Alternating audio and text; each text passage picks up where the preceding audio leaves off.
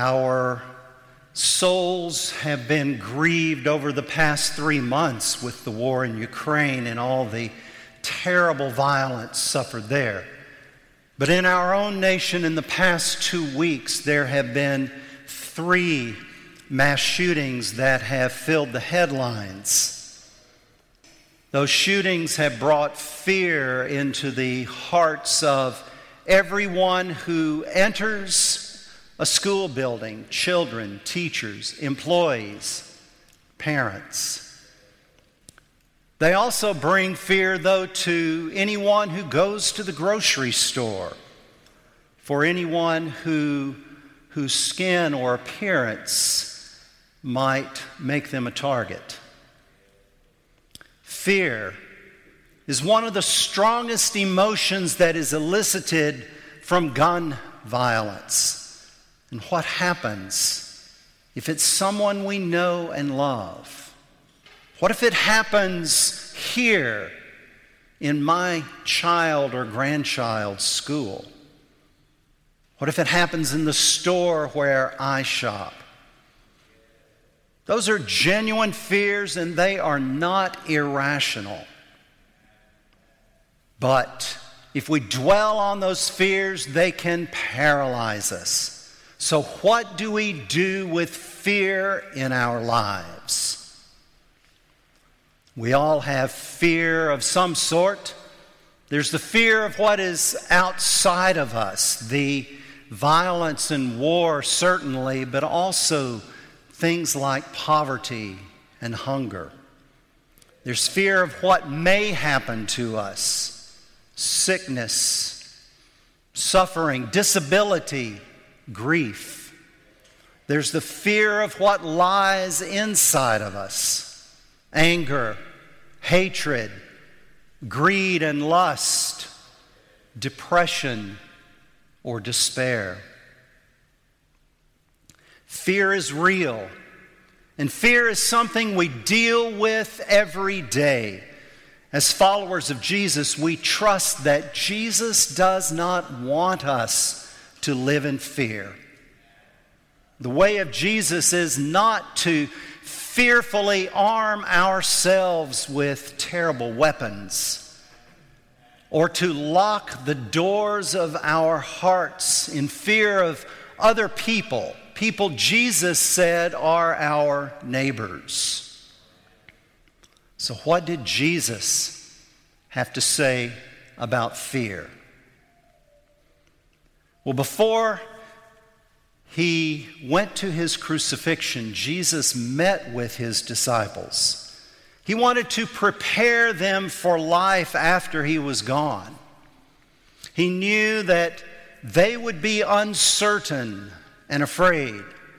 What's going to happen to them after he's gone? Uncertainty is one of those things that will make us fearful.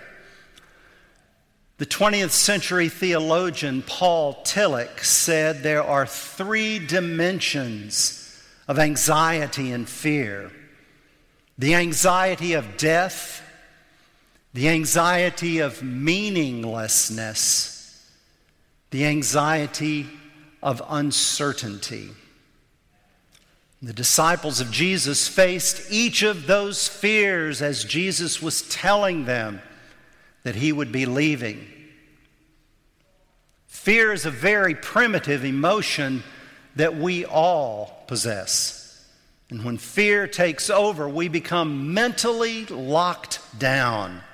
We can't comprehend or envision anything else other than what we feel is threatening us at the moment. Fear paralyzes our thinking in that way. But fear also can respond powerfully to calming words, to a gentle touch, to the presence of a loved one or a close friend. Just nine years ago, in a DeKalb County middle school front office, Antoinette Tuff was confronted by a young man who pulled a gun out of his backpack. In the midst of her fear, she calmly reassured this young man that he is loved and that everything would be all right. And as she motherly and gently talked with him, he put away his gun and allowed himself to be taken away peacefully by the police. The presence and the reassuring words of Jesus helped to calm the fears in that way of his disciples. Jesus spoke to his disciples and reminded them that though their fears were real, God's presence is greater than their fears. We read in John 14 of the close and loving relationship Jesus had with his disciples. Jesus cared for them and showed them how they could live beyond their fear and their uncertainty. Jesus told them of two gifts that they could bring to the relationship and two gifts that God would also bring to their spiritual relationship. He said that they needed to do two things to love Him and to live in His way. He repeated that instruction three times to make sure that they fully comprehended what He was saying. In verse 15, if you love me, you will keep my commandments. In verse 21, those who keep my commandments are those who love me. In verse 23, those who love me will keep my word. Jesus told his disciples that those two things go together to love him and to live in his way.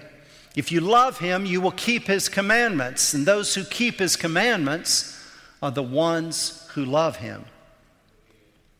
That is what the followers of Jesus bring to our relationship with Jesus. So, how do we love Jesus? In John 13, Jesus said, I give you a new commandment that you love one another. Just as I have loved you, so also you should love one another.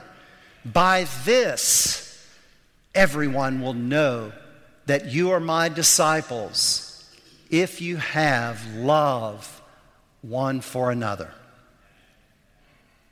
To love one another is to love Jesus. If we want to love Jesus, we show that love by the way we love each other.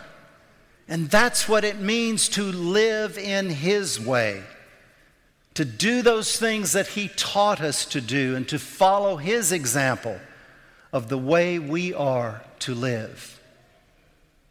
God also offers two special gifts to this relationship the presence of the Holy Spirit to be with us, and God's peace, which comes through that presence of the Holy Spirit. Jesus said God would send an advocate, which comes from a Greek word that can also be translated as comforter. The Holy Spirit comforts us in our fears. The Holy Spirit is with us and is present with us, and in that presence, we are given peace. Peace to calm our fears. We know the presence of God through the love that we show and receive from one another. That love of Jesus is seen in our lives and becomes the light which enables us, reveals to us the peace of Christ. He said, I will love them and reveal myself to them. Jesus is revealed to us through the power of love that we share with one another. As we love Jesus and live in the way he taught us, our eyes and our hearts will be open to recognize the way that he is present through the Holy Spirit. When we turn our attention away from our fears and toward Jesus, we will know that peace. As we love Jesus and live in the ways that he taught us, the presence of love within the life of the community of faith will be revealed. The love we have for one another is how we know his presence. Now, the, the way that peace is defined in the world around us is through the absence of conflict, the absence of adversity or pain or turmoil. Those are external circumstances things that are outside of us that can make us fearful. So when they are absent from our lives, we call that peace. But the peace that Christ gives is much greater than any external threat.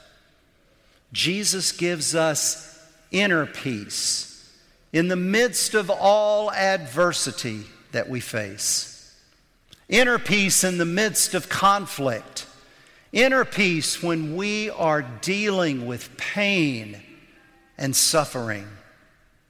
Inner peace in the midst of the outer turmoil we face in life. This kind of inner peace goes beyond the power of fear. This kind of inner peace offers hope, hope to meet the fears of the world. Inner peace is how we know God's presence in our lives in the midst of fear. We know the presence of the Holy Spirit is with us in the love that we experience with one another. And in that presence of the Holy Spirit, we can know peace. Jesus has shown us the way of love. And as we love others and live in His way, we will know the peace of the Holy Spirit in our lives. Peace that is beyond our understanding. Peace that is greater than all our fears. Thanks be to God for this unimaginable peace. Amen.